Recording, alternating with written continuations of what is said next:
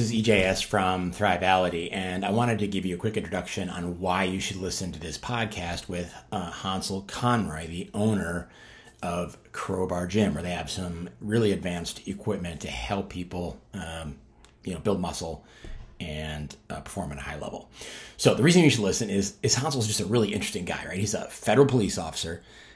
He's an expert in bodybuilding, and as I noted, he's got some fantastic equipment at his place in Leesburg, Virginia. He's a martial artist. He knows a lot about nutrition, a lot about mindset. He's just overall a true Renaissance man. So we cover his background of how he got interested in fitness and health and bodybuilding, what services he offers at Crowbar Gym, why the ARC fitness technology is so unique and how it's different than other bodybuilding approaches. How everyone is sort of different, right? Like I'm a hard gainer, other people can gain really easily. Top advice. So really overall for building muscle, how mindset plays a role in bodybuilding. What are some of the tips and tricks for dealing with, self-doubt or trauma? We also talk about nutrition. I'm, sort of more on the paleo carnivore side-ish kind of a thing. He's more plant-based, and we talk a little bit about his approach. We talk about meal timing, supplements, of course, martial arts, meditation, things like that. So great podcast. Hope you enjoy it. Thanks. Did you know that your immune system has two branches, Th1 and Th2, innate and the adaptive system, and that 80% of your immune function resides in your gut. However, the immune system can become dysregulated either through stress, illness, life events, things like that. And also you can develop poor cell-to-cell communication. So in other words, things can become dysregulated. Now, traditional immune support like vitamin C, zinc, quercetin, N-acetylcysteine, echinacea, things like that, elderberry, those are all great. Those are ingredients that your immune system can use to do its job. But what if the flight plans have gotten a little bit scrambled? Well, there's a way to deal with that now, right? There's a new kid on the block that's a new class of immune support that actually targets the gut where 80% of the immune function resides. And it's called Holoimmune.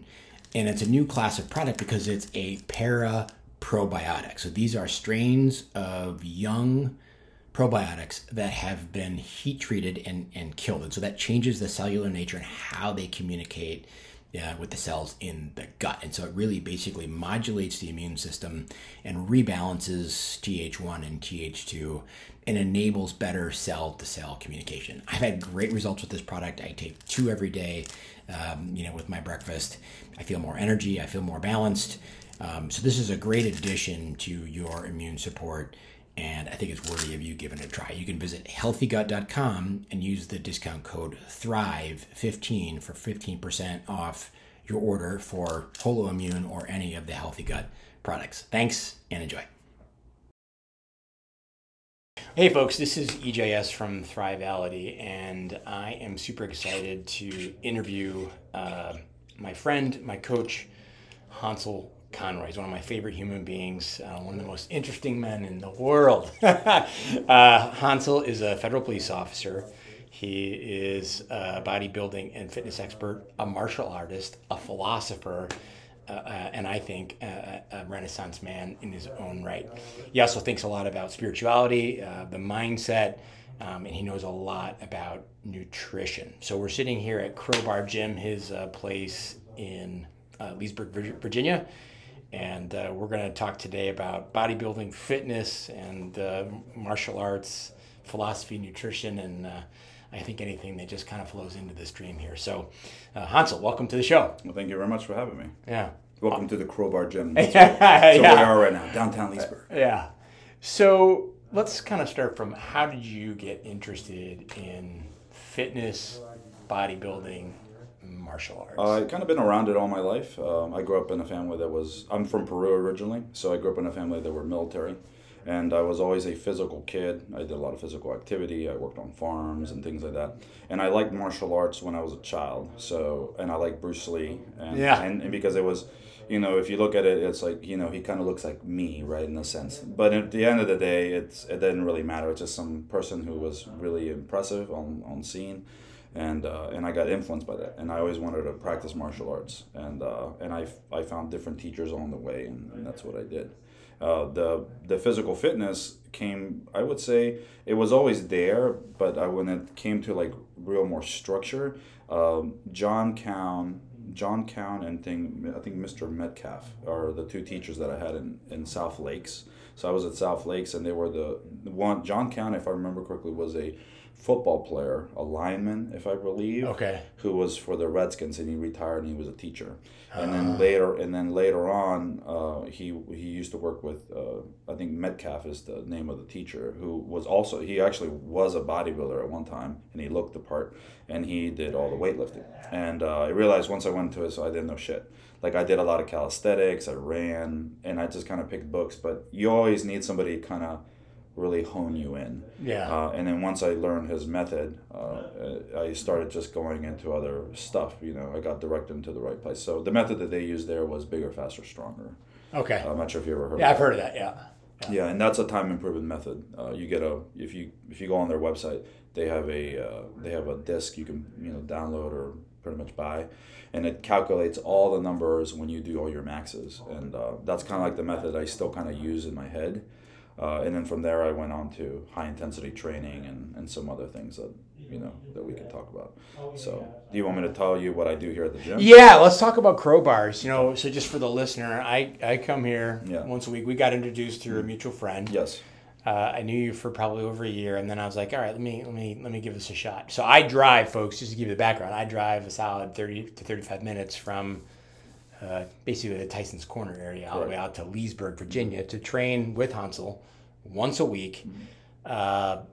And it's been I think a game changer for me. I'm sensing my nervous system strength is stronger, and my physical strength is stronger.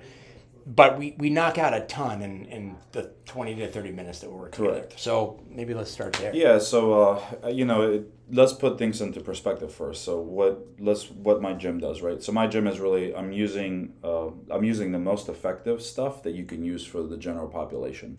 So the reality is that my market target that I find to be needed most, right? That's needed in that target market is people who don't really want to train, the people who don't want to actually, put in the extra effort and the time.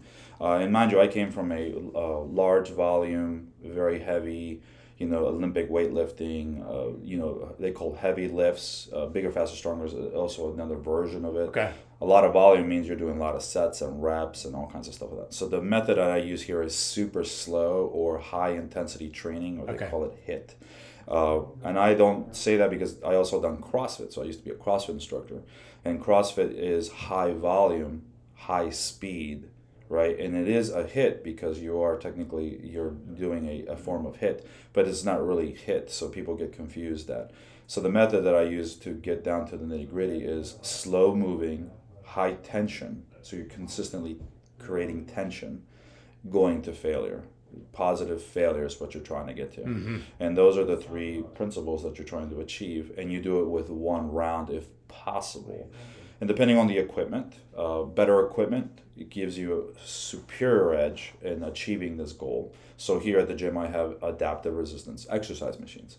And some people come in for the philosophy, some people come in for the machines, and some other people come in for, they don't care. They just want to coach, and then they realize, oh, I'm coming in here once a week, and I can train, and then I roll out. And if you don't talk and you get your mindset in the space that you need to get into, you pretty much you finish with the workout in 15 minutes or 10, depending on what you're doing. And the objective there is that you're taking care of the contraction. So therefore, you don't have to do like a traditional bodybuilding type of workout would be a 3-day split or something like that. And it would be like 4 or 5 chest workouts plus shoulders and all these other intricate different grip, different bars. And there's nothing wrong with it. I think if you have the time, if you want to do that kind of lifting, go have at it. I think it's effective. But at the end of the day, you're missing the point. So you don't really have to. So once you get to a place where you're an expert lifter, you don't actually have to do a lot of volume. You can do less volume, maximize the potential of the cell of the muscle, And you can do it in 3 or 2 sets. Just in the first set, it'll be like a warm-up, and the second set would be closer to. And then the problem there is that you're finding or you're guessing where your maximal would be, meaning your the potential for your cell to technically activate. When you do high-intensity training, high tension, high contraction, what ends up happening is that when you push and you go slowly and you move slowly, you're going to push the weight that it is correct, especially on the machines here. The minute you push and you actually really drive hard on the ARX, it's going to give you feedback exactly what it is. You're not guessing, right? So you can see it on the screen, right? You can see it on the screen. So you see the number right off the bat. And if you hold back, I can see it. I can see if you hold back, because if you've been here 3 or 4 times, I can't fake it with breathing. No, not at all. And grunting. And then the second piece of the ARX machine that's really beautiful in technology is that we actually get the best benefit when we lower a weight. And that's what you do with steel or a weighted stack like a Nautilus machine or a Smith machine. But then on the ARX, when you push, let's say you're doing the bench press, you push forward. The electric motor, because that's what you're fighting, will push back onto you. Your body will resist like you're pushing forward. Your negative load is already loaded, and you'll see a red line go up 80 to 40% more. So the negative always stronger 80 to 40%. And the reason why that is because it's just mechanics. So when you jump off, let's say you jump off like a ledge or something like that, you have to your body is already equated, you already calculated the fact that you're going to have that speed, and then you have to descend yourself in, and not like bounce. If you were strong in the positive in the same way you were strong in the negative, you wouldn't be able to technically support yourself. You wouldn't be able to descend into a movement. So the ARX is very unique because it helps you really, really dig deep into the negative load. Compared to other tools, you're just lowering the weight at the same capacity. You can mimic it. Let's say you had a weight stack. So let's talk a little bit about that. So if I am doing a bench press and the bar is coming in, yes, right? You would be lowering it. That's if you had a bench. I'm on a bench press. If you're on a bench press with a bar, you would lower it yourself, and you're equating that because that's how you rip the muscle and you get more stimulus. But you're not. No one's pushing the weight down on you. That's the difference. So the only way we can mimic that in the weight room is have another person on one side of the bar and have another person on another side of the bar, and while you are holding it up, we would stack the weight on that steel.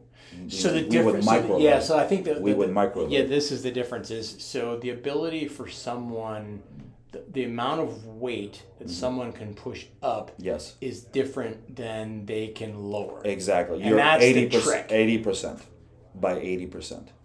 That's why when you have inferior tools, and I hate to say it that way because I love barbells and dumbbells and all that stuff, it is an inferior tool because the problem is you're balancing it. You're not getting the negative, the actual weight from the negative. You're trying to do all the work by the positive. And you're actually just lowering it. So you're missing 80% of the actual power that you can generate. And so when Arthur Jones created this system, because he's the man who created the fitness industry at one point, he created Nautilus machines. He realized, he used to say, your barbells are too good for you. And meaning that most people don't have the aptitude, the time, or the capacity, or the mental fortitude to work really hard. And he used to make statements like, you never had a real workout until you almost vomited after a curl. And now this is like extreme. It almost sounds like CrossFit here. The reality is that when you do high-intensity training too, it's actually tremendously safe. Effectively safe. Well, yeah, I mean, when I come here, right, I'm doing 1 or 2 reps with you, and by the time I'm done, we go through a series of, I don't know what you call them, exercises or circuits. Correct. Yeah, you have. I'm done. Yeah, you have. 30 minutes. We do the whole body here, but I do have a group that does a 3-day split. They do legs, they do back, and they do chest, and I do a little bit more volume with them. And at the end of the day, to be honest with you, it depends on the person. Some people get great benefits with it, other people don't, right? And what I mean is if that person who gets great benefits with it, if he does once a week, right? The only difference is, can he tolerate it? Is he fresh? Is he mentally? And you can see it on the screen. Yeah. If they're not recovered, you can see it. Correct. Right? Yeah. And meaning that the biggest thing is when it comes to high intensity people who are in the like super slow and imperfect workouts and stuff like that, and some of the, like Doug McGuff is another guy that I would recommend. Those people talk about this is science, this is the way you should go, and they're very militant about things. And the problem is that I can send you to a brutal workout like we have like this, and if you're not mentally strong to get your mind around it, you're not going to come back. So I do work out here with people where I do, okay, we're going to do 50% of your effort. We do like sets and reps, and I trick them into getting there, right? And that's fine. There's nothing wrong with that. And the beauty about it too is that the machine here, it adds that negative. That's like doing 2 extra rounds, and eventually you get so strong from doing it so much, your body wants to push harder to get past to get through the workout quicker. Your body just gets naturally into it automatically. Yeah. So I've heard one guy in here, no, I just want to do really soft push. And he's just like pushing soft. By the time he does his 4th workout, he's like, God, I hate this band machine. And he's actually really driving maybe on the 4th repetition or the 3rd repetition to get that big high number. And you don't necessarily have to do that. You don't have to go extreme. So the beauty about the technology, it allows me to really leverage a lot of the stuff that it would take me longer to do if I had other tools. Yeah. And using other tools, you really got to know what you're doing too. Using a dumbbell, squat racks, barbells, and stuff like that. Learning as an instructor, learning how to get someone to failure is tremendously hard, especially if you're not doing any calculations. So Bigger, Faster, Stronger, they actually calculate your maxes, everything from 10 rep max, 3 rep maxes, 5 rep maxes. And then you do the math, and then you get what you would consider to be as a 30 percentile of range that is close to your max output. And that's kind of like a sweet spot where you can work and really dig into the muscle cell. But remember, you're going upward, so meaning when you create this kind of workout, you're adding until you figure it out. On the ARX machine, there is no figuring out. You push straight right through. You either, the first round will either become a warm-up, and then you do the second one, and I had more juice, and then you get to the highest peak, and then you wear out, meaning you squeeze the muscle out of everything.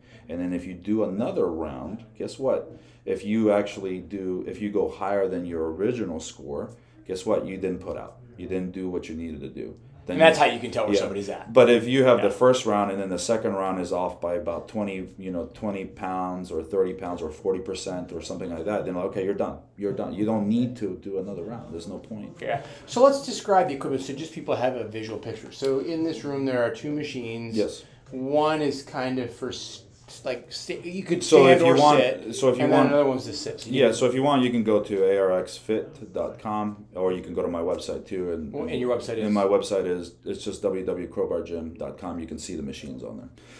But so what it is it's just a chassis platform. They almost look like really like space age like motorcycles, right? Yeah. One looks like you're like riding on a bike like from Tron. Right, and the other one looks like a high-speed like pulley machine, and it has screens, and they all have electric motors, right? And originally, when I seen the prototypes for this, if I remember correctly, they were like garage door openers. The money that they put into these machines was an amazing feat, because most people in the fitness industry now, they are going old school. They're going old school strength. That was what I used to do. Tires, chains. Anything that you can do at home, and there's nothing wrong with those things, but better. And then of course you're getting away from like the Smith machines, you're getting away from Nautilus machines or something like that, and those are superior machines, so you can do better things with them, you can be safer with them, but at the end of the day, these machines are just electric motors. You're generating the force. The output is being shown on the screen. Yeah. And the programming is where you're really looking at everything. The programming tells you the force, it tells you the time. Force means the weight, right? Because you're generating weight. And then the stimulus is being provided really by the cables or the platform, because one is a platform machine where you do leg press, a row, you do a bench press. And there's other couple things that I do on there like curls and stuff like that. And then the other one is more of a cable machine. And that one's called the Alpha. That's the one I just described. The cable machine's called the Omni, and the Omni has more, just has belt squat. It has pretty much almost any kind of pec fly you want to do, chest press, pull downs. You can do curls, triceps. You can do leg curls. stuff like that. So it's definitely advanced. It's advanced stuff. And I think the other thing that's is you can size the equipment to the client, right? Yes. And then you save that in the memory. Correct. Right? Yeah, and that's the thing too. That's a really thing. Yeah, because when setup is so quick. Exactly, because when you go on a Nautilus, let's say we take a lot of guys who do high intensity training, they like Nautilus machines, because especially the really old ones, because they actually have better cams. Cams are the little mechanisms that spin, and they give you a better range of motion. But when you size someone, you actually have to jot down all this data, right? And that's a lot of thinking all day. So the ARX machines leverage all the stuff that you would have to do as a trainer. Yeah, because my body size is very different. I'm exactly. Tall, yeah. So when you come in, and when you come in, you just sit down. I just press the buttons. Everything goes back. Yeah, you find my profile, and it's then, it's like being in a Ferrari. Your settings are there. Boom, you're done. And then after that, all you do is get to work. You don't have to worry about anything. You don't even the trainer doesn't have to worry other than your technique, your mindset, and the effort. And as a student coming in here as an athlete, I call everybody an athlete in here. You are just worried about, okay, what is my mindset? Where am I? What did I do? And I just need to focus on my breathing. I need to focus on my position. Where am I losing my mental fortitude? Yeah. Especially if you're doing high intensity very seriously, then focusing is tremendously important. That's why in high intensity places they don't do music. They do like a metronome. I don't do any of that stuff. I find it to be very tedious. It's not necessary. I know the high intensity people might sacrilege. But at the end of the day, my goal is to bring people here and make sure that they get a workout. Yeah. And this is another thing that's very unique about high intensity training. We can do, let's say we just do three movements, just a bench press, a row, and a squat, right? Or a leg press. If you did that for 100 years, you'll get more benefits if you did everything under the sun. And the reason why is because you just don't need everything else. Now, the problem there is that you as an athlete will be bored. So you got to mix it up. Exactly.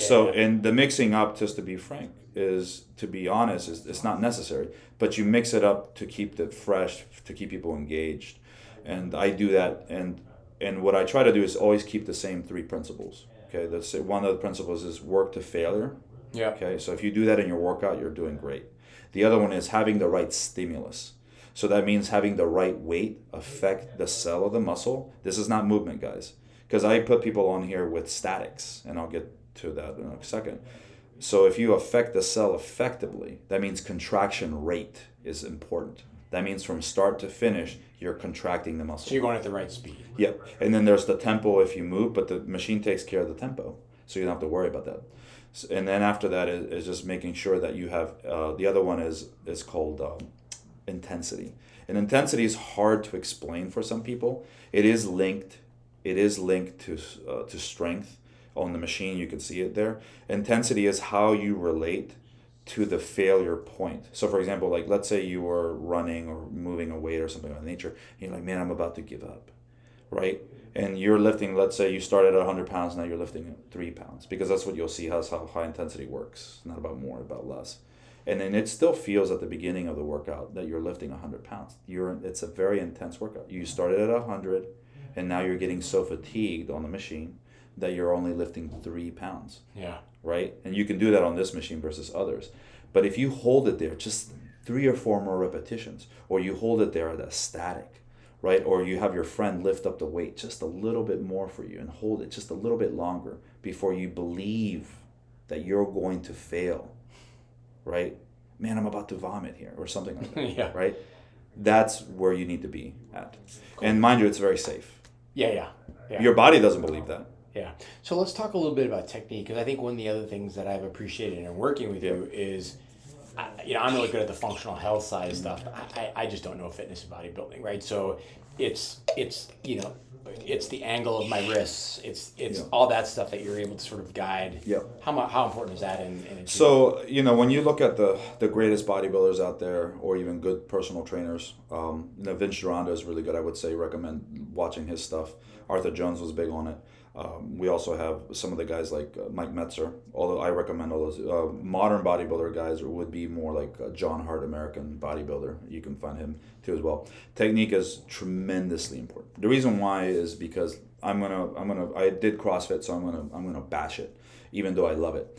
If you look at a real CrossFit trainer or a real CrossFit athlete, you'll see they get better with every rep even with volume. So that means that because the fact that they're getting better is because their reps are their key points in every rep, right? All the stuff that they're doing to make that technique more effective, right? That's why they're actually that's why they can lift more weight. That's why they can go faster and quicker, safely. Most people, what they do is they thrash, they lose energy, they accelerate too much. And their arms are flailing everywhere. They're not holding their positions right. And so they have these horrible habits. And then when they get to real weight, usually most people can lift up to 135 pounds to 150 pounds. But in a CrossFit Games, for example, you'll see people after 150 pounds, after 200 pounds, almost 1,000 people just get out of the games. And the reason why is because there's three principles. One, the athletes that are really into it, they've really lifted. They know how to lift and they do what technique. Then the second thing is they devote time and effort into Olympic weightlifting, gymnastics, and all these other stuff. And those are disciplines. Those are sports. Yeah. Those are sports. And I'm not a big like Olympic weightlifter expert here. But just when I was looking into it and I did my research, right, just to move the bar from the floor all the way to your hip, it's 21 technique points. I mean, that's a lot, and we're using it as a form we're using that as a form of exercise, and there's nothing wrong with it if you know what you're doing and you're devoting the time and effort. Here in the gym or any machine, they're superior because once you sit that person and you tell them, hey, move your arms this way, clench this, or move like the position needs to be like this, and you're moving very slow, you're taking a couple of things out of the equation. One, the contraction's always there, number one. Two, you're starting at a high energy point, but very safely, so you can control it. And then you get fatigued, so then the intensity goes up, and that means that your muscle's really tired, and you're gonna make mistakes. But now that it's at 3 pounds or 5 pounds or whatever, it doesn't matter because the weight's so low. And you can do that. You can also do the same thing with a stack.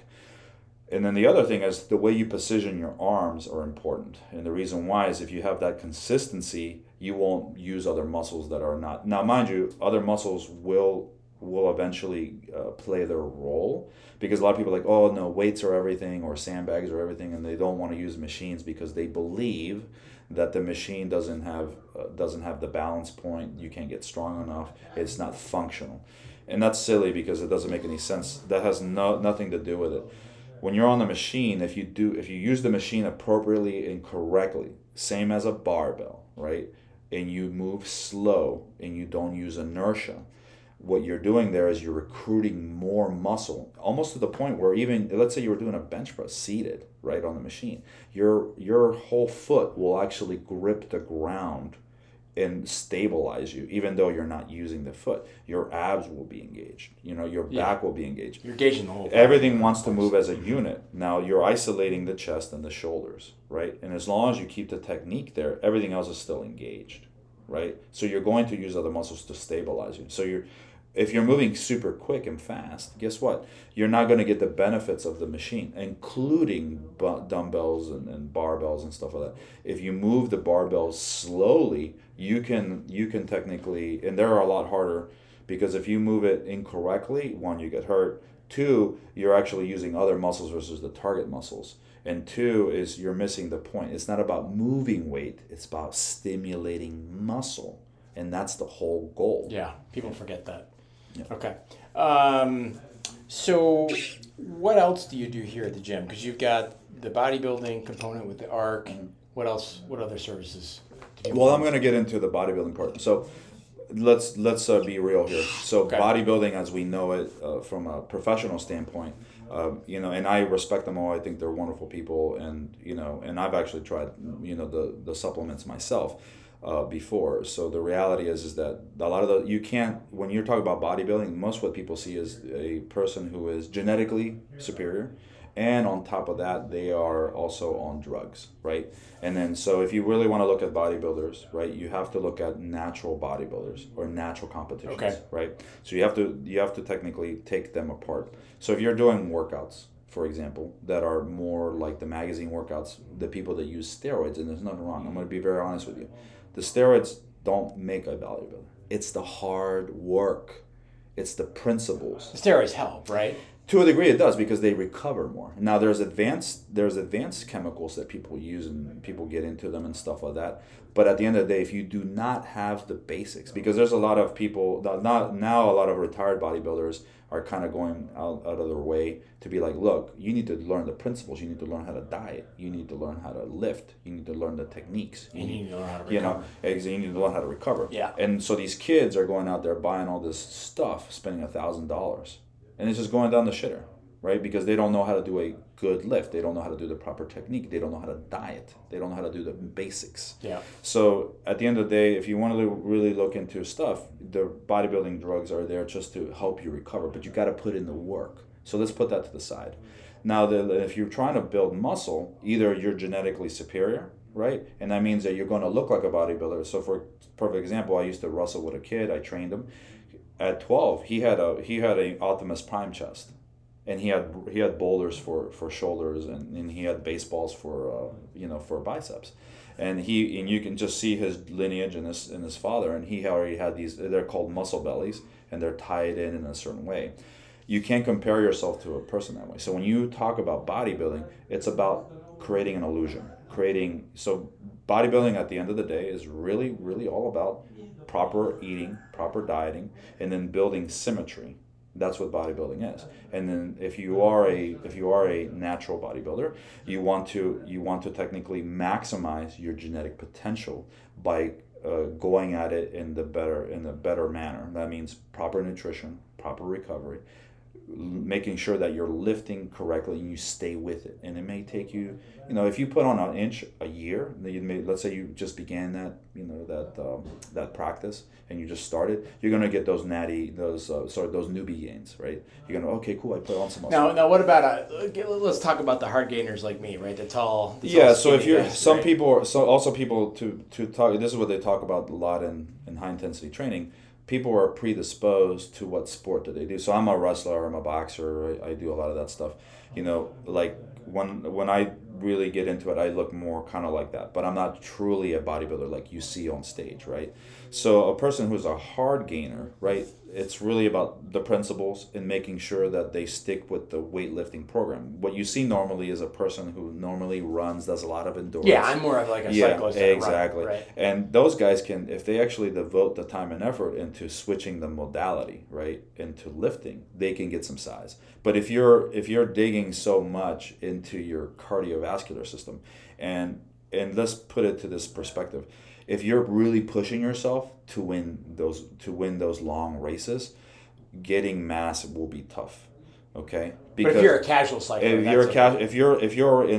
so this is another thing. Because that's me, right? Yeah. I go. And that's another thing too. Let's say you're just optimized, meaning that when you go out and you do 40 miles or you run, 10 miles or whatever, right? You're doing it and you can do it. It's no sweat off your back and you're doing it because it's leisure. I can knock out 15 miles. You have adapted. And so that's another thing too. It's like a lot of people don't understand. If you're adapted to your workout, right? If you can do your workout and you feel fresh, right? You don't feel tired. You don't feel like you got in past something. You're not doing it right. You're just wasting your time. And that's why that's why you only come here once a week. Because when you do, it's like you just did 3 days of it, right? Yeah. And you're done. And like you feel spent. Now the recovery is the part where you create muscle. It's where the muscle builds. Well, it's the other thing that I've noticed since coming here is, like the first time that I came, I was so done. And I was done the next day too. Yes. And the day after that, right? But now when I do it, like I was here yesterday and I crushed it yesterday. Yeah, you did. Right? And that's another thing too. But today I'm all right. And that's another thing too. Just because you do high intensity training doesn't mean you can't adapt to it. You can. And so that's why I have a problem with some of the high intensity people where like, well, if you just, it's kind of like saying, if you just take that batter and you keep hitting the door, you will eventually get it. Yes, to a degree. But you have to understand people, the science is good. It's pure. It works. The problem is their head in the game, right? So if you're coming in here and you're really driving to push harder, then you're going to get those results because intensity is there. Okay. Right? Yeah. And here you don't have to worry about the power output. The next thing too is eating. Eating for a hard gainer is huge. Let's talk about nutrition. Yeah. So, nutrition is... it's a complex thing. It's a complex thing, right? And I think people have... It's like, you know, it's kind of like bodybuilding and fitness. It's the variable. Lifting. Well, it's like religion and politics, right? You have so many different opinions. Mm-hmm. So I think you and I probably differ a little bit on the nutrition side because I'm more of a meat kind of person. You're more of a vegan kind of person. But yeah, I do more... I say plant-based. Plant-based, okay. Yeah, plant-based. So what are some tips for people in terms of nutrition timing, right? Mm-hmm. And quality, like so for the average person, let's get this out there because there's categories of people, right? For the average person, no matter what modality you use, I want you to get away from the fads. So meaning if you're doing low carb and all these other things, you need to get away from all that stuff. Carnivore, all that stuff. There's only so many people that can do that. I went to a whole food plant-based diet. Before I did that, I did a Mediterranean diet. Right, and so I did like a Mike Metzer, 60% carbohydrates, 50% fats, and about 25% like protein. And the more I did research on the subject matter is from a longevity standpoint, plants are everything. Plants and the whole grains and food and stuff like that. And now to put this in there as well, if your microbiome is off, if you can't absorb food, right, you're gonna have a bad day. So if you have somebody that's like, well, all I can do is low carb because I can't ingest beans or I can't ingest, nightshades or I can't do that. That means that you are so malnourished that you can't absorb an apple. You know what I mean? It just that means that you need to start really focusing on your health versus aesthetics. That means you need to work your body. You need to work the inside from the outside. So yeah, I mean, this is a complex issue, right? Yes, so my journey into this whole interest in health started really primarily with the gut. Correct. And I've been on a 20-year journey to get my gut better, and it is much better. Yes. But I could never do, I'm better, but I could never do a plant-based 60-40 plant. No, it'll be tough. I can't do it. Yeah, it's very tough for you. And that's another thing, too. Like, I've done almost every diet on the census because I was experimenting with them. And I started with the zone diet. Yeah, and mind you, all diets are very successful. So a lot of people who do whole food plant-based, they'll say, if you're trying to lose weight, cocaine's a hell of a drug. Because really, in the reality of it, when you look at across the board, any diet you use and you stick to it and you apply the principles, guess what? There's always three factors or something like that. One is the calorie count point is there, number one. And it's just a way of measuring, right? Yeah. In reality, your stomach actually goes off of weight. So let's say to fill your body up, you have 5 pounds of, let's say 5 pounds of meat, 5 pounds of carbs, or 5 pounds of oil, right? I'm just kind of throwing it out there. Your body is like, all right, cool, I'm full. Now, the thing about it is you can trick the body into feeling full, right, if you technically go more plant-based and you have more density in the stomach.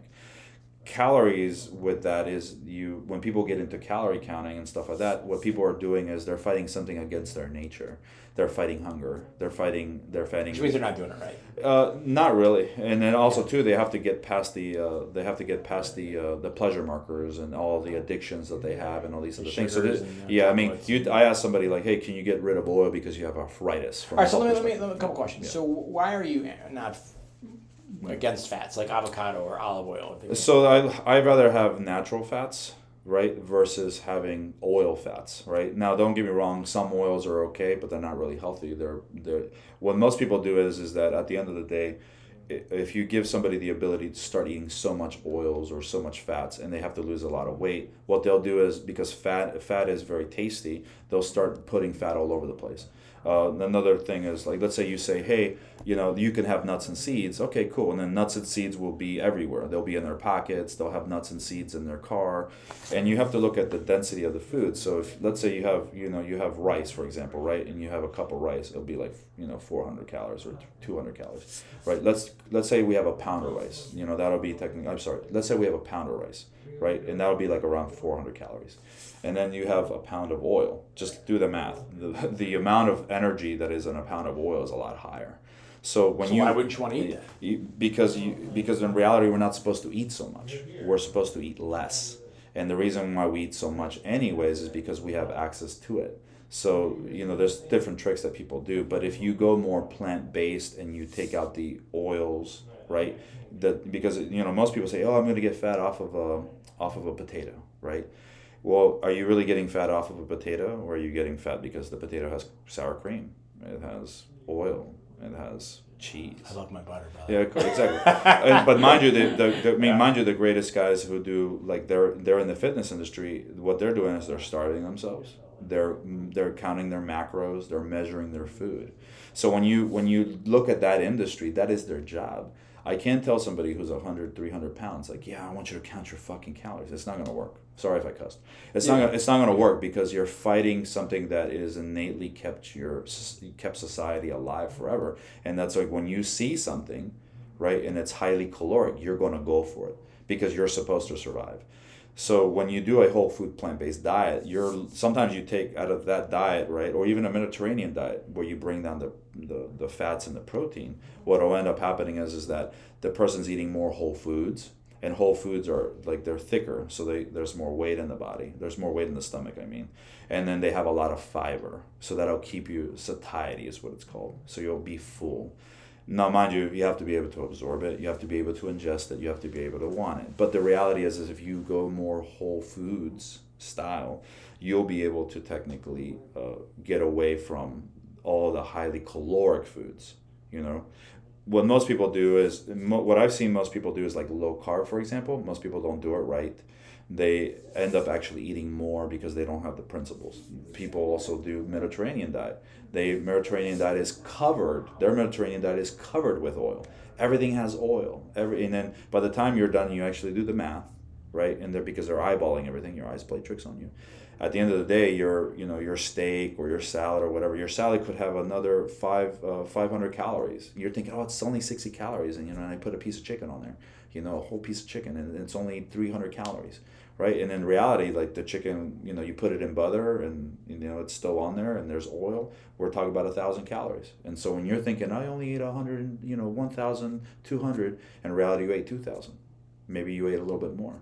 You just didn't even know. So what's your diet look like on a daily basis? What's rough? When I first started, I did like a modified Mediterranean, and I call it Mediterranean because that's kind of like the way I call it. But pretty much when I would do meats, and then I would do some fats that were natural because those fats. Now, when you say natural fat, what's natural fats are like nuts and seeds. We're talking about nut butters. We're talking about olive oil, something that you can ingest that doesn't give you an inflammation marker. But 1 tablespoon a day is what is required. Dr. Longo, who does the ProLong. Dr. Longo is a guy who does fasting. He does a ProLong box fast. He says if you only have 1 tablespoon of olive, because he's Italian, he's not gonna give it that up. You can have that, and you can still be good to go. Anytime you go past 15% fat in your diet, if you don't absorb it, you run the risk of having health issues. Same thing with protein. When you look at across the board, if you go past a certain amount and you can't absorb protein, what will end up happening is you'll have health issues, and that's autoimmune. We're talking about arthritis. This is all very complicated because I look at guys like the Liver King or Paul Saladino. Is actually, I think he's from Virginia. Yeah. Now lives between Texas and Costa Rica. I mean, those guys are carnivore, right? So let's put it in perspective. Okay, perspectively, let's look at it this way. When you look at the food industry from the bodybuilding magazines and the magazines that are selling you goods and services, okay, all those things are hacks.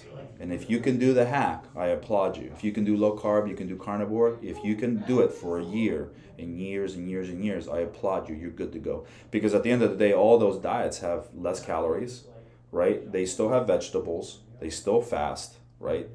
Now, the longevity of it, when you look at the science, okay, the people who are in the trenches right now, right, like Dr. Campbell, who wrote the China study, like we're talking about Engine 2, we're talking about all these other people who don't even do hardcore plant-based, like Dr. Furman, stuff like that. All those people, they work in colleges. When you do the math, okay, a more plant-based diet with a little bit of meat, a little bit of fats, you're talking about people living longer, less health issues. That's why I went that route. And for me, I was getting inflammation all over the place. And I did all those diets. And after a while, the stress, it just wasn't working for me. And this is where I'll just, give my 2 cents. I don't think there is a universal diet. No, there isn't. Our ancestors, right, the hunter-gatherers ate what they got. The reality, right? They didn't get the carnivore and the whole food diet. And this is important to also make a note, okay? To make a note on this. There's never, ever been a society fully vegan. Okay, just throw that out. Yeah, right. And veganism is a political statement. Now, don't get me wrong. I do believe. Well, it's about meat. It's about industrial meat. It's correct. About, yeah. Right. And then at the end of the day, like, you know, if someone said, "Hey, I have some venison," and they caught it and it was wild, I'll eat it. I have no problem with it. I used to hunt. You know, I have no issue with it because it's healthier, right, than it is. You know, having meat once a year at Christmas or something like that, good to go. If you have health issues, guess what? If you need to take meat out of your diet, you should, because you have diabetes. Yeah, I think, you know? I think people have to find what works for them. I mean, there exactly, are people that have taken, you correct, know, grains and vegetables out of their diet, correct, and they did a good job. I mean, of it's almost, right? I mean, it's almost a crime. But yeah, I apologize. Yeah, yeah. But yeah, so that you know, like, I think Paul Saladino would be a good example of this, right? He had all kinds of issues, and so he was vegan for a while, yeah, and then he went, you know, kind of the carnivore. Now he's introduced fruit now, right? Yeah. So he's doing berries and he's doing, of course, you know, and why melons and stuff like that, because he needs it. Of course he does, and that's the problem, right? So you also have to ask the question: it's like, how is your microbiome totally shot, and you just can't absorb any of those other foods? Because traditionally, society they hunted when they could, and then they planted. And then the most effective societies, right? I mean, just think about it. They're like, you know, Rome attacked Egypt because the breadbasket of the world was there. So at the end of the day, we thrive more when we do eat carbohydrates. But when you have a person freak out because they're comparing an apple to a stupid donut, come on, man. Yeah. You know that. Well, you and I are in the same camp. That's there. Just silly, I mean, shit. Yeah, you know, yeah, that you can't do that to me, man. Yeah. So let's talk a little bit. What, regardless of what, if you're eating a diet that works, yes, for you. Let's talk about food timing, right? So you work, yeah, out. Yes. Do you want to eat before or after the workout, or both? It just depends what the person's doing. So at the end of the day, what I normally see is that people eat too much fat, but they don't eat enough carbohydrates. They don't have enough glycogen in their stores. So if they have too much of the junk in their body, usually what ends up happening is their numbers aren't that great. If they're just maintaining or trying to gain weight, you need to have carbohydrates for the energy output. Right? You just have to. So if you eat before or after, that could be beneficial for you. And I say that could be because the variable is the person. I've seen people in here where they fast and they work out fasted. And guess what? They do a fucking phenomenal job. They're good. They get ripped. They're getting more weight on their body. And then when they eat an hour later and then they're filling up. Right? But that, let's talk a little bit, yeah, about that, because I, you know, Dave Asprey, I think his most recent book is Fast This Way, mm-hmm, and he talks about one meal a day. Mm-hmm. I'm not sure he views that as something you do in perpetuity, but correct, it's a fasting style. Yes. But that kind of piques my interest, because I think the body, mm-hmm, when you don't eat, or you're only eating one meal a day, mm-hmm, it gets super freaking efficient. Correct, it does. Right? And that's, so you just actually said it, because I was going to talk about it. So at the end of the day, if you're a person, you need to lose 60 pounds, 30 pounds, or you're close to, you're like around 25% body fat or 30% body fat. At the end of the day, all this extra stuff that we're talking about, you don't need it. You just need to focus on creating a better diet that you can stick to. Something you also got to think about your health, and that's tremendously important. So doing all these hacks are not going to fix it. Making sure that you're eating underneath or close to your caloric output is tremendously important. So it means you don't eat too much, you don't eat too little. And there's ways of doing that. That's why, you know, you can have a conversation about that. But if you figure it out, that's what you should be doing first. Then once when you're talking about being a performance output, right? We're talking about an athlete. If you're trying to grow mass and you're optimized, meaning that everything you put in your body gets used, right? And if you don't eat, you get low numbers, you get fat. That means that you need to eat, and that's where you really want to get to, but it takes time to get there.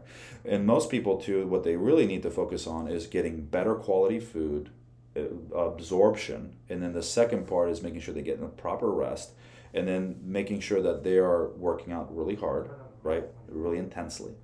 And then after that is that they optimize their food intake by making sure that they're eating the right foods that they can absorb. Yeah. So let's talk a little bit about, and food timing doesn't matter for them. It doesn't. Yeah. It won't for them. What about for a hard gainer like me? Like, yes, food timing is everything for you. So what would be? Because the thing about it is, when you look at you're a lean person, right? Yep. And we can even do the test. You come in here fasted, you either do great or you do horribly, right? The biggest thing is you build when you are actually not working out. So when you're not working out, that's when you should make sure that you're keeping your body weight your body intake, your food intake higher, because you want the nutrition to make sure that you're using it up for building. Yeah. So what about you do build when you're not actually not here? Correct. Right? It's the recovery. You're destroying here. You're breaking down. And then you go back. But you need the energy to do so, because there is a balance between lifting more and intensifying the workout. So what about essential amino acids? Those are all supplements. Creatine. Those are all supplements. They can. And what I want people to understand is that if you want to, at the end of the day, make it simple, right? So don't go out and buy all this extra nonsense. It's not necessary. You can, but you're not there yet. So if you're starting out, the first thing you need to do is really focus on your food. So you can get all phytonutrients and all amino acids from technically varying your diet with fruits and vegetables and things like that, and you can also use, and sometimes people are very keen on using oils. So let's say, for example, you will have an olive oil or nut butter, stuff like that. And I have a lady in here, I had to tell her, like, hey, I want you to eat more fat, right? You'll lose more weight and you'll get stronger and you'll get fuller. And she's like, okay. And that's what I asked her to do so. And she got more muscle in certain parts of her body because she's a natural. And then we dropped everything else on our micronutrients. But you have to get there, right? So at the end of the day, food timing has its place, but it's not the all and beyond. And at the end of the day, when you talk to anybody, it's really something people shouldn't be focusing on unless you have been at it for a while and you have your diet, your personal eating plan, like clockwork. Yeah. You know? Let's talk a little bit about recovery. So what are some things? I mean, I think of sleep in particular. Mm-hmm. So what are some tips and tricks on recovery in general, and then sleep? Well, what I find is stress is really a factor in a lot of people's performance or even growing muscle. So if you're not sleeping, that's a big one. So there's a lot of sleep studies that you probably already talked about them in your podcast yourself. Sleeping is huge. I dropped 10 pounds just sleeping, because I used to work on the midnight shift when I was a police officer. And then now I'm like, okay, now I'm on day shift. And I'm like, oh man, I just lost tons of weight. So, I mean, that's huge. Stress is big too. So if you're constantly in your office and your stress level goes high and it never comes down, the bottom line is that you're not going to get optimization from that. You're not going to, because I'll do a workout and I go, you doing okay? Everything is perfect. The food, the sleeping is great. But then they're having a rough time in their job because they don't know how to manage their stress. Their numbers look like trash. Yeah.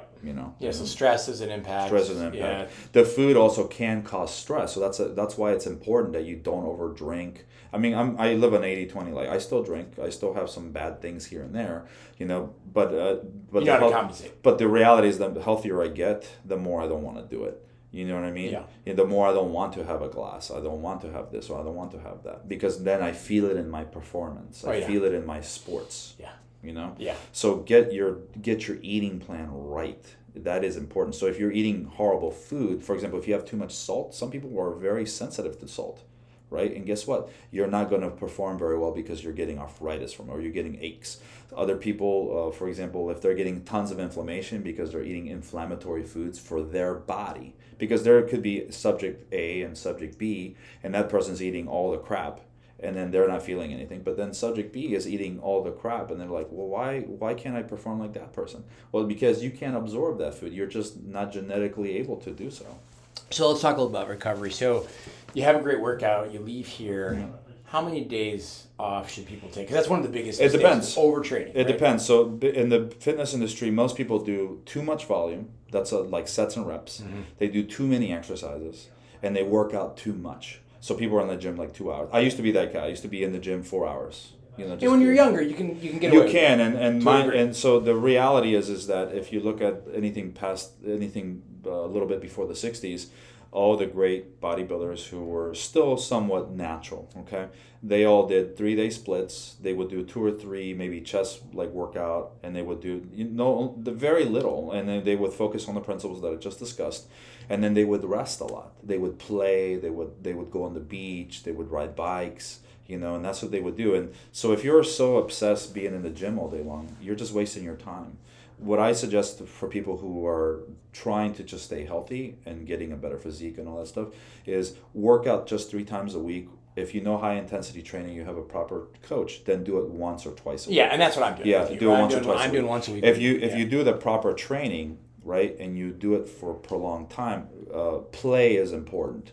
You need an activity. And I suggest if you really want to get better at your lifting, better physique, having a sport will get you there, having something that's going to motivate you. So I have martial arts. I do martial arts. So for me is, you know, it's a combination of building mass, and it's also a combination of you know, speed, power, and agility. So I do a kind of like an overall type of workout. And that motivates me because it makes me a better martial artist. Okay. But the reality is that most people just need to focus on their recovery, and you need to find out, okay, when, because if you recover appropriately, you'll grow muscle.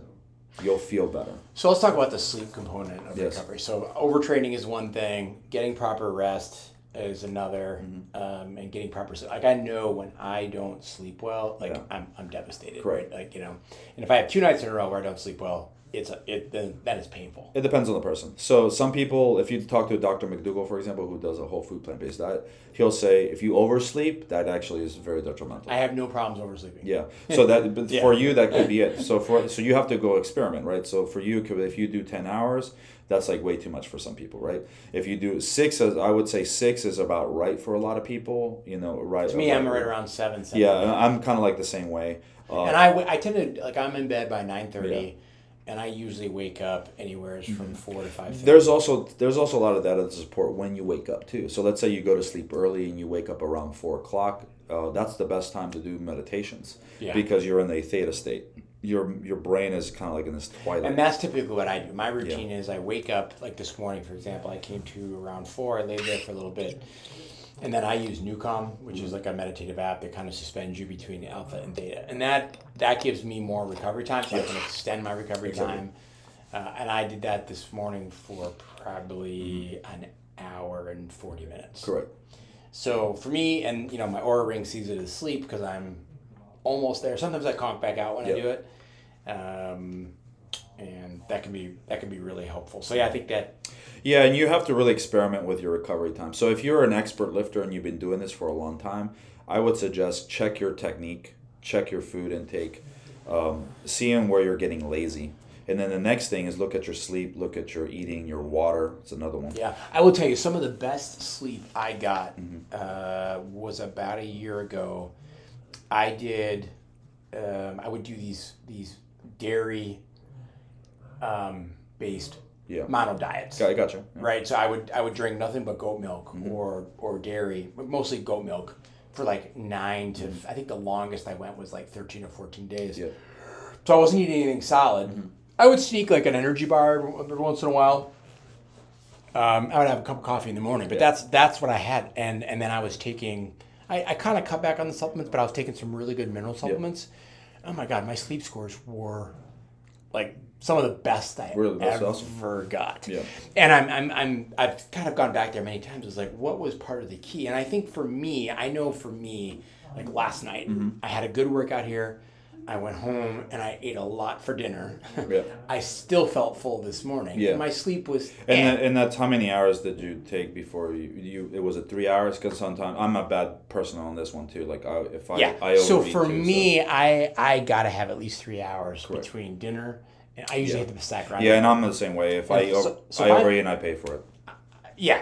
So I think for me that was the insight was, and I've done some, you know, curiosity studies, so to speak, where I eat early. So Susan and I will have dinner at 5, and that makes a tremendous difference in my sleep score. Yeah. And when I was back home in August visiting family, we were eating much later. Sleep suffered.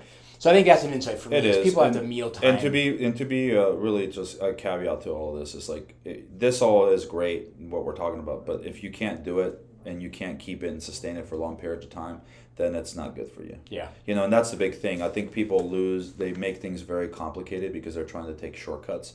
But if the best thing that you can do is stay on track, stay consistent. Yeah, consistency, particularly around sleep, like going to bed every time. Consistency is a big one. Yeah. And that's consistent in all the categories that we discussed. And the recovery part too, when we're talking about like, you know, like how do you grow, it just really depends. So if you're a newbie, your recovery time will be shorter. If you're an expert lifter, guess what? It's going to have to take longer times. I've actually been where I tore myself up so much in the workout, I just took 2 weeks off. And guess what? My numbers were better and I actually gained an inch. So yeah. So it's insane how listening to your body is really important. Was there anything else on recovery you wanna cover? No, I mean I think we took care of it. So it's. What about sleep hacks? Are there any compounds? Oh, I've done stuff where when I was doing double shifts, 16 hours and stuff like that, where I used to sleep hack the hell out of myself.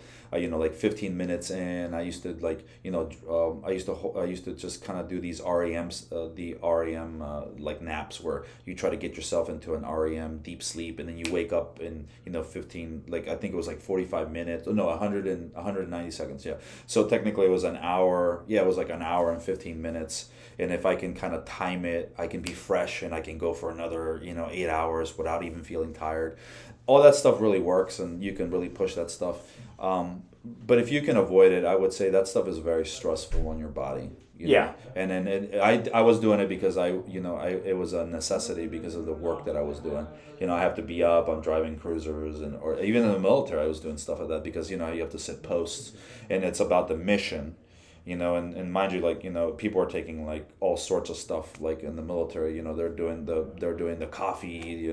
You name it, the supplement they're taking and stuff like that. So they can stay awake, so they can perform better and things like that. And at the end of the day, there's nothing like actually just sleeping. Yeah, I'm with you. I mean, that's the best. I have an aura ring. I've had the aura ring for over 6 years. Correct. I've tried. Melatonin, correct, magnesium. I mean, but sleep remedy. But at the end of the day, what's the mission, right? If I'm just living life is a big thing, but if I'm trying to, if I'm trying to kill the enemy, it's a totally different story. Yeah. If I have to really pull a rabbit out of a hat so I can stay awake while they're sleeping in the middle of the night and I have to do my job, that's what I'm gonna do. Yeah. Yeah. Thankfully, I haven't had that, but I am very curious about sleep, and I'm always trying to, get better at that. So, I may just kind of wrapping up on diet here. I think I may, just explore again some fasting routines. Yeah, fastings are good. And I think fasting has done me well. And I may try just a couple days a week to try one meal a day just to see how I do and then how. There's like I said, research. There's good support out there saying that you fast and you work out fasted. That person technically gets when you refeed, you get the stimulus for growth. So there is a benefit of being fasted, training fast, optimized, right? And then when you refeed an hour later, then the body goes, hey, there's some energy over there. I'm going to use that. And then you keep your caloric intake the way it's supposed to be. Yeah. And then the body goes, I'm going to use this to build and grow the muscle. And mind you, if you get 1 inch a year, guess what? You did great. A lot of people don't understand that they think, oh, no, 5 pounds. No. You're natural, and you're not have especially if you've been doing sports for a long time. If you get 1 inch a year, you're doing fucking great. And 1 inch a year would be, what's that equate to in terms of pounds per year? Like how many pounds? Imagine if you take a nice little solid steak from the store and you throw it right on your bicep. And mind you, the body was very interesting too. So for example, let's say you're a brick house down here. Your legs grow. That's where you'll get your inch.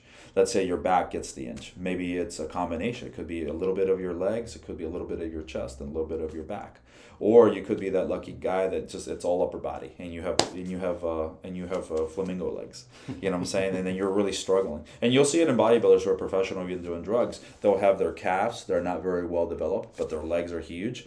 And they really have to hack the hell out of their workouts to get those calves to grow. And because they have to really.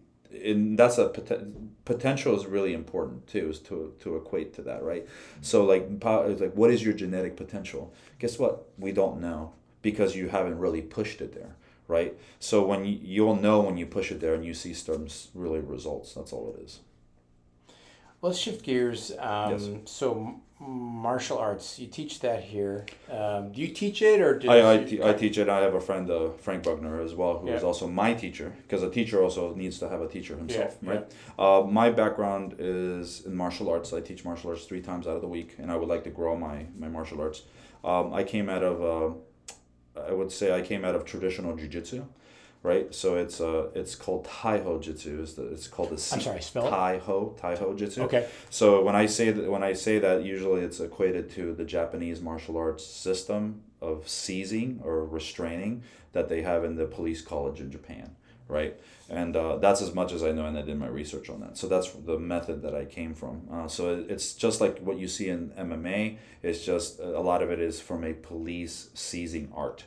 And then the background that I have in stand-up has been in like Chinese Kung Fu, and then karate, and then of course boxing and combatives. Combatives is something that you see in military, and also too you see it in like Krav Maga is a form of combatives.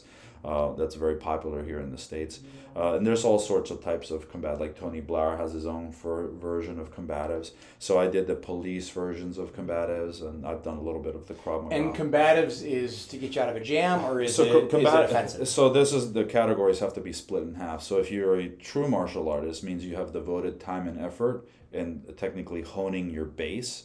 And then it is a life. It is like you're technically like learning a method or a system.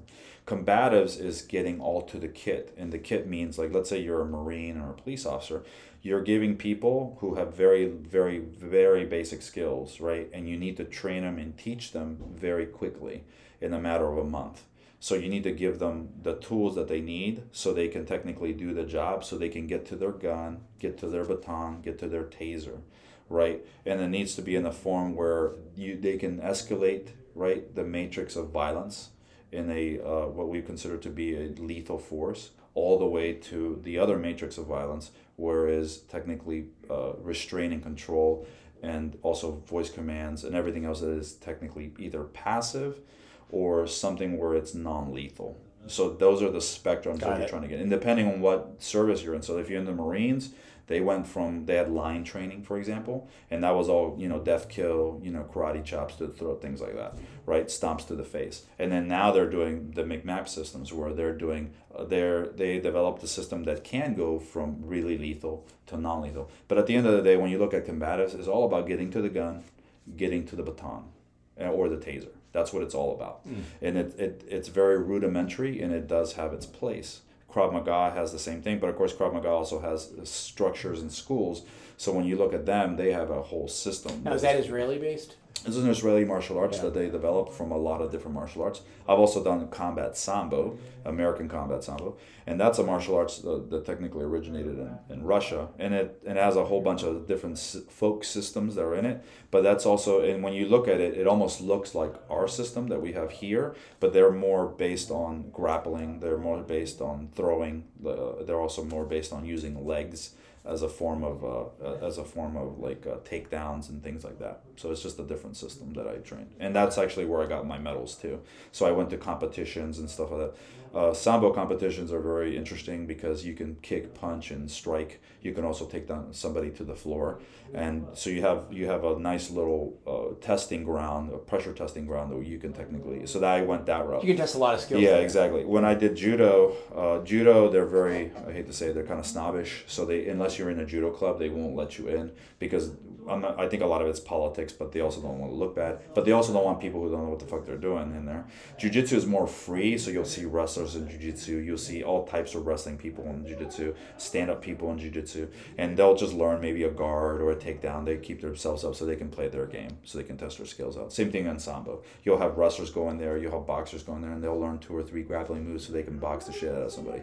And that's when I was, and mind you, I did all this stuff when people weren't even, well, like, we don't have, like, now we're so lucky, like, we have access to all these awesome athletes and all this data and things like that.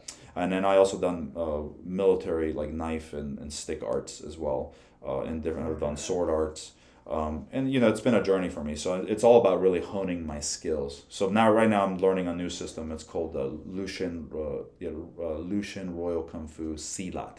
And so it's an it's long. So it's a combination. It's an Indonesian art. It's a combination of, like, Chinese and also Indonesian. There's all these other methods that are in there, and it's a very unique art in its own. It's mostly, the base of it is really a combative art, because it is, when you put a blade in that art, it's very effective. When you put a stick in that art, it's very effective. And once you learn all of those weapon systems, you translates right over into open hand. And to make a point, all jiu-jitsu that we've done prior used to be that way. But we now, because people are making money off of the martial arts, sport has taken over. So whatever you do in sport is really, people believe that that is really effective. And then for a, what I would say is from a non-lethal standpoint, yeah, jiu-jitsu is good, right? But if we're talking about lethal force and you're trying to pin somebody to the ground, all of a sudden 5 dudes come out of nowhere and they're starting to stomp on you like you're in a gang, that's a bad day. Or someone takes out a knife, or someone takes out a gun, it's a totally different monster. That we're talking about lethal force now, where you have to figure it out, either armed or not armed, and it's not a sport. You know, also too, like in sports, you have gloves, and then and so in the real world you don't. The real world you don't. So the way you punch and the way you move is totally different than you do in a sportive aspect. Same thing in ground fighting is totally different. So if you look at the UFC, it favors the grappler. But if you have a grappler go off abroad, that favors the stand-up fighter. Because a lot of people overseas don't like grappling because they look at it as like they still are in the old school mindset of, hey, this is a martial arts. It's for effectiveness against multiple people. So they in other countries, like for example, let's look at Mexico. Like grappling is not a huge thing there. Boxing is. Because at the end of the day, if you can stand up on your feet and you can knock out 2 or 3 people, right? That's good. That means you're a good fighter. Yeah, got it. And then, mind you, if you, let's say you put a knife in somebody's hand and you have boxing skills, yeah, imagine you trying to grapple somebody with a blade like that. It's not going to happen, buddy. You're going to get cut up, you know. And you have to be realistic. I mean, as a police officer, you see a knife, I'm going to be honest with you. I'm going to take out the weapon. I'm going to create a lot of distance, you know, because cause I don't care how many takeaways you've done in practice. A knife is a very, very unique tool. It never runs out of ammo. And it's a very scary tool. And if you don't know what you're doing, I mean, a 12-year-old boy can slash you up and you won't even know it before you see, oh, cool, there's blood here. That's great. You know, I just got cut with a razor blade. You know, so we're talking about a totally different monster when we're talking about edge weapons. Yeah. You know. Cool. How about Tai Chi? Or do you? My friend does Tai Chi, and I've done it I've done it more like from a spiritual standpoint. Yeah. Like, but I've done it in a class. But my friend, he hasn't taught me Tai Chi yet, but I'm very interested in what I gathered from. So right now I'm also learning forms. I was totally against forms because my background. It was all about hitting, gross motor skills, stuff like that. Then when I did this art, I started getting back into forms. So I almost went full circle. And it's now that I have all the knowledge, it almost opened and liberated my mind. And I'm like, man, I'm seeing things that I didn't see before. So when it comes to Tai Chi, when it's done right, is a great structure for all other arts. Yeah. You know, and I think what most people do is that they learn these systems and they don't have the background and actual real world experience. So they lose out on the combative aspects of them. So you can't translate the art, the soft portion of the art into a dynamic portion of the art. For example, let's take Aikido, because I've done more Aikido than I've done Tai Chi. When you look at Aikido, it is a set patterns of movements that have certain principles. When I've seen people use Aikido, right, against a wrestler or a boxer or something of that nature, they try to stay in the art of the Aikido. They start to stay in the form. They're missing the concept. Where is the leverage? Where is the balance point, right? They get married to the form. They don't understand the principle. They don't understand that, well, when the shoulder comes down and the other shoulder goes up, if they just put a little bit of leverage and they just kind of bend a couple of fractions of a second in this timing part, that person's going to flip over. But mind you, if you know, it's a flow, right? So they're working flow. Well, Bruce Lee always ranted against too much structure. Correct, exactly. He was always And so I think when you look at Aikido, the best Aikido people that ever taught me did Aikido and also did Jiu-Jitsu. And what you would do is if they were really good, they would, because they were doing both, they can merge the two and understand that they can apply all the Aikido. You're applying the principle and the concepts and the tactics and the strategies. Well, back to Tai Chi. I mean, like for example, I've been doing the horse dance. I've been trying to do it on a daily basis when I haven't come here. Yep. I did it for a bit this morning, like 7 minutes. Well, Frank will teach you if you want to do some Tai Chi. He's very good at it. Yeah, but it's so meditative. Like I just find it's super centering. Yeah. Like that's kind of how I do my meditation. And that's how I look at the forms too. I mean, with him, he's tested me and we did 100 repetitions of a form with weights and arm weights and leg weights and stuff like that. And I was having like a out-of-body experience. I was feeling like I was in the Marine Corps boot camp again. And I was like, my life was going past my eyes. You know, and those are really epiphany moments when you start doing martial arts that way. Yeah.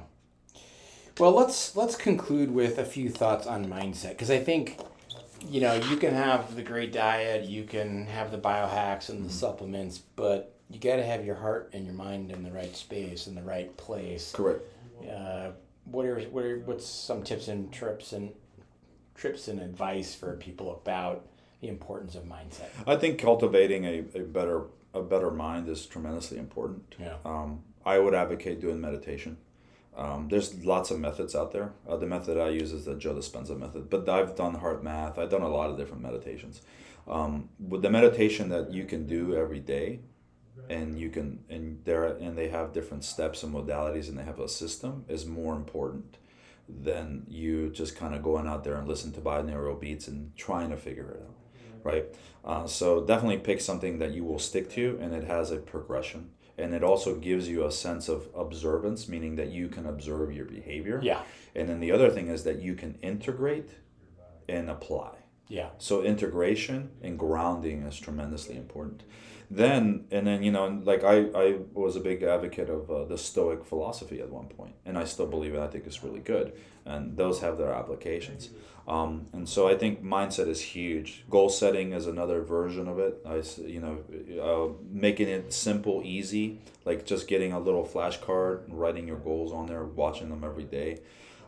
You can get more intricate if you like, do vision boards and stuff like that. But I find that if you're doing more like law of attraction stuff, but you don't have the right attitude for it, meaning you're not really vibing. When I mean vibing is that in your brain, you're constantly talking negative, because you're saying great stuff outside and to the outside world. Mm-hmm. But if you're constantly in your brain listening to that roommate in your brain talking negatively, then you're not going to succeed, because the things that you do unconsciously are the things that are actually the issue. Yeah, well, the old saying goes, an unconscious thought that's not made conscious shows up as fate. And mind you, at the end of the day, like, the past doesn't really mean anything. The future is created by you, and the only thing that really matters is the present moment. And the present moment is more important. And being a master of your feelings is really what you should get into. So a lot of people, when they talk about the Stoic philosophy, if you really, like, you ever read any Marcus Aurelius Meditations? He was amazing. Yeah, he was an amazing guy. And if anything, he cultivated the aptitude for a person to understand who they were, what their feelings are, and where they are, and what they can control. And what most people believe the Stoic philosophy would be is technically clocking out, not understanding yourself, and technically projection, or you're technically avoidance. And that's what most people think it is, but it's not. That's why you have to understand, like, why am I feeling this way? Like, asking the question, why am I feeling this is really strange? Why am I feeling in this manner? Understanding it, giving yourself solutions, and then applying those solutions and putting it out into the world, and then learning where it is. So, like, let's say you have trauma, right? And that trauma exists. Understanding where your trauma comes from, because, you know, I've been in the military, I've been blown up before and things like that. I was like, oh man, I'm jumping. Like, how do I control that? Like, where is it coming from? What is my fear and things like that? So understanding that portion is really, really important. Therefore, you're not a victim. You're in control of what you're thinking and where you're going. Yeah. You know. Yeah, I mean, there's a saying, awareness is the key to solving life's problems. And that's why meditations that really focus on observance of your behavior, being the third person, and being able to watch yourself in real time. Yeah. You know, and that's another thing too. It's like, some people are not able to achieve these things. So I'm a big advocate of, like, and I've done the studies on it and stuff like that. I'm like, you know, as a police officer, like, you know, I see a lot of people, like, we drink and drinking's really bad and stuff like that. And it is, actually. If you look at the data, you'll see that the alcohol is tremendously horrible destructive.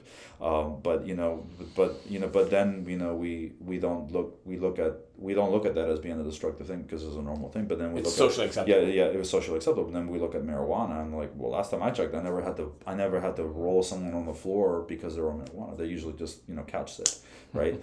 And they're also thinking differently in their brains, right? And same thing with people who are on mushrooms or things like that. But methamphetamines and coke and all these are other things that I'm not going to get into. Those are not progressively amazing. You know, they're not going to do anything. Surprisingly, recently I was listening to a podcast where Bruce Lee used cocaine as a form of a performance enhancement drug, and I was like, well, that explains a lot. right? But those are hard stuff. But I do believe that the future will hold, marijuana as some kind of a tool for health, and the same thing with mushrooms as well, and other psychedelics and stuff like that, like ayahuasca and things like that. But at the end of the day, you don't really need them if you do proper meditation. And I think if you get it, but I know a lot of people, they just can't get out of their heads, they can't get out of their trauma. Yeah. Well, I think we'll just wrap up here. I mean, trauma is a whole nother podcast. That's a whole podcast in itself. And I do train people who have that. Yeah, you gave me some good advice, and I think your tip around immersion was really helpful. Yeah. And that's just, feeling into it and then kind of expanding your view to see that the world is big and there's plenty of energy around you. Everything's going to be okay. Mm-hmm. And I really like Joe Dispenza's method of clear intention, mm-hmm. elevated emotion through wire the brain. I started with shamanism, so I find that his stuff is more palatable for the average bear. Yeah. The one thing we haven't talked about is LifeWave. So yes. I introduced you to LifeWave. I think it's great, man. It's amazing. Yeah. I'm under the belief that we're probably 160 years behind on our actual science that is actually out there. There's a lot of people in the trenches right now, like doing things with... doing things with alternative medicines is what I guess they would be considered, right? Mm-hmm. So at the end of the day, I think the LifeWave, when I first started doing this, so the way I explain it to somebody, maybe you can explain it even better, is that I believe in acupuncture, I believe in massage, I even believe that the body heals itself, and I know for a fact it does, because I've seen it, it's happened with me, and I've seen the data on it, there's more science about it.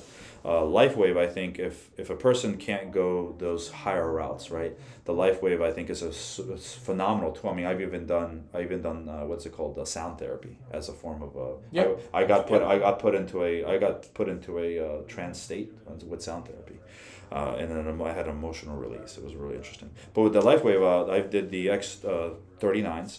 And the minute I had them, I was actually seeing, I'm very sensitive to this stuff. So I was actually seeing results right away. And I was like, wow, I feel awake, even though I barely had any sleep. And then the flow of the energy was really good. The pain was stuff because I train, I was like, my workouts were pretty good too as well. The beauty about it is that was my experience. When I started giving it to my family members, my friends and stuff like that, they're like, I was like, whatever's happening, it feels great. And then, you can go there, it's placebo. And I'm a big believer in placebo, but I know for a fact I know it's doing more because the minute I gave it to the massage therapist who works here, her name is Katya. She put it on her back and her belly. And then the minute that she put it on there, her belly area started technically to have a reaction. And I'm thinking in my head, I researched why it would do that. So I looked at all LifeWave things, and I'm thinking, it bounces heat or light back into your body. So if it's really, and she has, I'm going to get into it a little personal, but she has some problems in her belly area, right, internally. And so what happened was that it's actually cleansing that area. She was getting a super mild reaction. And then same thing, she always talks like very spiritual. She was like, oh, my throat chakra. It's kind of stuck because she does meditations. So when she put the LifeWave patch behind her neck in the far bone up here at the top, she was getting an allergic reaction. And I actually got an allergic reaction too as well. With the glutathione, I'm like, and I kind of like, what are the symptoms that you get when you're having a detox thing? Because I felt detoxed. Yeah. Right. And I kept it for 12 hours, and I had to stop the first day, and then I waited 2 or 3 days, and I did it again. When I was drinking coffee, it was bothering me, so I know for a fact I shouldn't be having coffee. But that's then I started using also to the the ice waves. I just told my mother. So let me just interject here and frame this for people. Yes. So LifeWave is a non-transdermal patch. It looks like a nicotine patch, and you put it on different plates in the body. Right. And there are different patches for different things. So he talked about the X39. The X39 stimulates stem cells. Yes. The X49 is for recovery. The glutathione stimulates glutathione up to 300%. And it's way potent than any supplement. And to throw something out there, so a lot of people, when some people are way too cerebral and they're stuck in their ways. So I gave it to some people, I knew they weren't going to believe in it. So they were giving me this is debunked, blah, blah, blah, this and that and the other. And they were giving me old data on stem cell research. And I go, when you fast, you create autophagy. And then on top of that, you create stem cell growth. You create the better stem cell. But this does it better. because I don't have to suffer through a fast to do so, right. You know, but mind you, all the articles, they were just Googling because they're experts and they were giving me this stuff. And I'm like, okay, cool. I understand the science behind it, but this is all more like you're implanting things. You're going to Mexico and doing these projects. But they didn't even talk about diet and how you can technically do that. So I know for a fact, like when I use these things, I know it's working. I mean, I gave it to my mom. It's going to make it feel better. Trust me. Okay. And she put it right on her knee. And she goes, yeah, I felt better for 12 hours. It's great. Yeah. You know? They're a tool. They're a fantastic tool. They're in, you know, I've spent and they have their place. I think people need to be very, very open and realistic. For example, if I got shot in the chest, okay, I want a doctor. I gotta have the real things, right? I'm not gonna have a sound therapy person or a massage therapist do that. Every medicine has its place. It's like when I use a whole food plant-based diet to make sure that your inflammation is down and you stay healthy. It's just it has its place. That's all it is. Yeah. Where can people learn more about Hansel Conroy and Crowbar Gym? I'm down here in downtown Leesburg. You're more than welcome to come by. Just go to my website, www.crowbargym.com, and just put your info in there. I have a little box. And then what I do is I just set up a free introductory workout with a session, and we'll just talk about what your needs are. And what I do is I compress a 45-minute workout into 15 minutes, and I do it safely. So let's say you have bad back, shoulders, all these other things. I tailor the workout so you won't hurt yourself. And I've brought people back from bad shoulder injuries, knee injuries, back, shoulders, all that good stuff. I brought them back where they're lifting and they're moving and they're functioning. I had one lady who used to own a yoga studio, and she had to quit because she got into a car accident, couldn't bend her knees. After we trained here, after 5 years not finding any solutions, I put her here and I put her through a workout, very nice and gentle. And then she goes, oh, I don't need it anymore. I did my 12 sessions. I feel great. I'm not that I would love to come back, but I this is what I came for. I came here to get fixed. And I was like, all right, cool. I hate to miss you, but I'm glad I did something. Yeah, that's awesome. That's awesome. All right, crowbargym.com. Is there an Instagram? Yeah, I have Instagram as crowbargym18. Then you can just put Hansel Conroy, JANCELCONROY. You guys can look me up there too. And... Okay. Awesome. Well, this has been a ton of fun chatting with you today. I'm sure we'll do it again, but yeah. Excellent. Thanks, man. Awesome. High five. All right. Did you know that your immune system has two branches, Th1 and Th2, innate and the adaptive system, and that 80% of your immune function resides in your gut. However, the immune system can become dysregulated, either through stress, illness, life events, things like that. And also you can develop poor cell-to-cell communication. So in other words, things can become dysregulated. Now, traditional immune support like vitamin C, zinc, quercetin, N-acetylcysteine, echinacea, things like that, elderberry, those are all great. Those are ingredients that your immune system can use to do its job. But what if the flight plans have gotten a little bit scrambled? Well, there's a way to deal with that now, right? There's a new kid on the block that's a new class of immune support that actually targets the gut where 80% of the immune function resides. And it's called Holoimmune. And it's a new class of product because it's a paraprobiotic. So these are strains of young probiotics that have been heat treated and killed. And so that changes the cellular nature and how they communicate with the cells in the gut. And so it really basically modulates the immune system and rebalances Th1 and Th2 and enables better cell-to-cell communication. I've had great results with this product. I take 2 every day. With my breakfast, I feel more energy, I feel more balanced. So this is a great addition to your immune support, and I think it's worthy of you giving it a try. You can visit healthygut.com and use the discount code THRIVE15 for 15% off your order for Holoimmune or any of the Healthy Gut products. Thanks and enjoy.